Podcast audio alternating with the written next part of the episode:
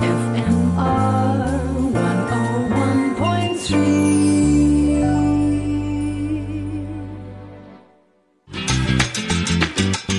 M R Fine Food is cooking up a storm with gourmet guide Jenny Handley.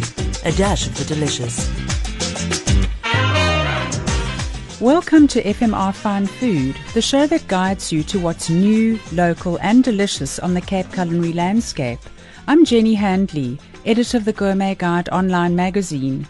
Today I'm chatting to Chef John Norris-Rogers of Pier Restaurant, the latest addition to the La Colombe Group. John, welcome to the show. Hi, Jenny. Thanks for having me. Such a pleasure. The Pier Head in the V and A waterfront is a magnificent setting, with that working harbour providing for you the perfect backdrop for your exceptional cuisine. How has the setting influenced your menu?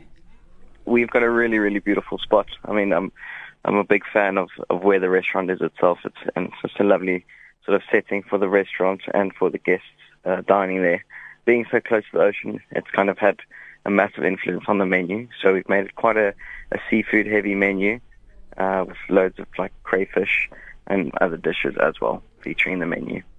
I know one of your talents at La Petite Colombe was very much around vegan and vegetarian, planning the menu with a focus on that so it never felt like an afterthought, and then adding the protein. Are you following the same philosophy now at Pier? To a certain extent, yes. Our main focus is actually just to source the best product we can, um, and that goes with anything from sort of proteins all the way down to vegetables and um, garnishes as well. Um, I just think we like to really spend some time sourcing the best quality product, and I think that makes the biggest difference. I'm sure it does. And in terms of time, it was very brave to be opening on the twenty-fourth of December. And also, I think, to move from one region to another where the local produce could be quite different. How's the transition been for you from the winelands to the water? It's been great, actually. I mean, it's been a, a learning curve as well, uh, just sourcing new suppliers and uh, also having some of our older suppliers just work around our new venue as well. So it's great. It's been great to be able to meet new people as well and uh, just form new bonds uh, with suppliers and see what, what we can get our hands on here. Mm. So So yeah, it's, it's been a journey, but it's been great. Well, it's been wonderful. I feel very privileged to have experienced your chef's menu. And if somebody asked me what was a standout dish, I would really struggle because I honestly thought each of them were just all world class. What's for you the favorite dish on the menu? Um, sure, that changes as it goes. I think um, at the moment it would either be our tuna dish, our crayfish tortellini dish, or an old classic, which is our champagne poached oyster, or M C C poached oyster, rather, uh, uh, that we actually cook tableside. I noticed very happy diners when they were um, enjoying their oysters. I also remember quite distinctly the mussels. I know in terms of seafood, there, as I said, there's so many standouts. But the presentation of every dish, it, I felt there was simplicity, but it was also so carefully considered. Tell me about the dishes that you're serving your beautiful food in.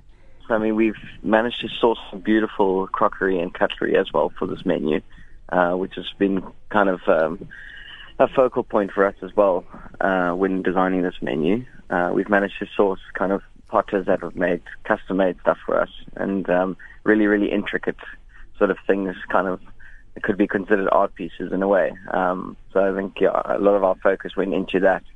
Um, just trying to source the most beautiful things and relevant sort of dishes and stuff that we could find to go along with the menu. Well, they're teaming up beautifully. And John, at this stage, I know it's early days, you've only been open for six weeks, but what would you say in terms of clientele is local and what's international? Uh, we've had a very good mix of both, to be honest. Sort of when we had just opened, we had more of the the kind of overseas market.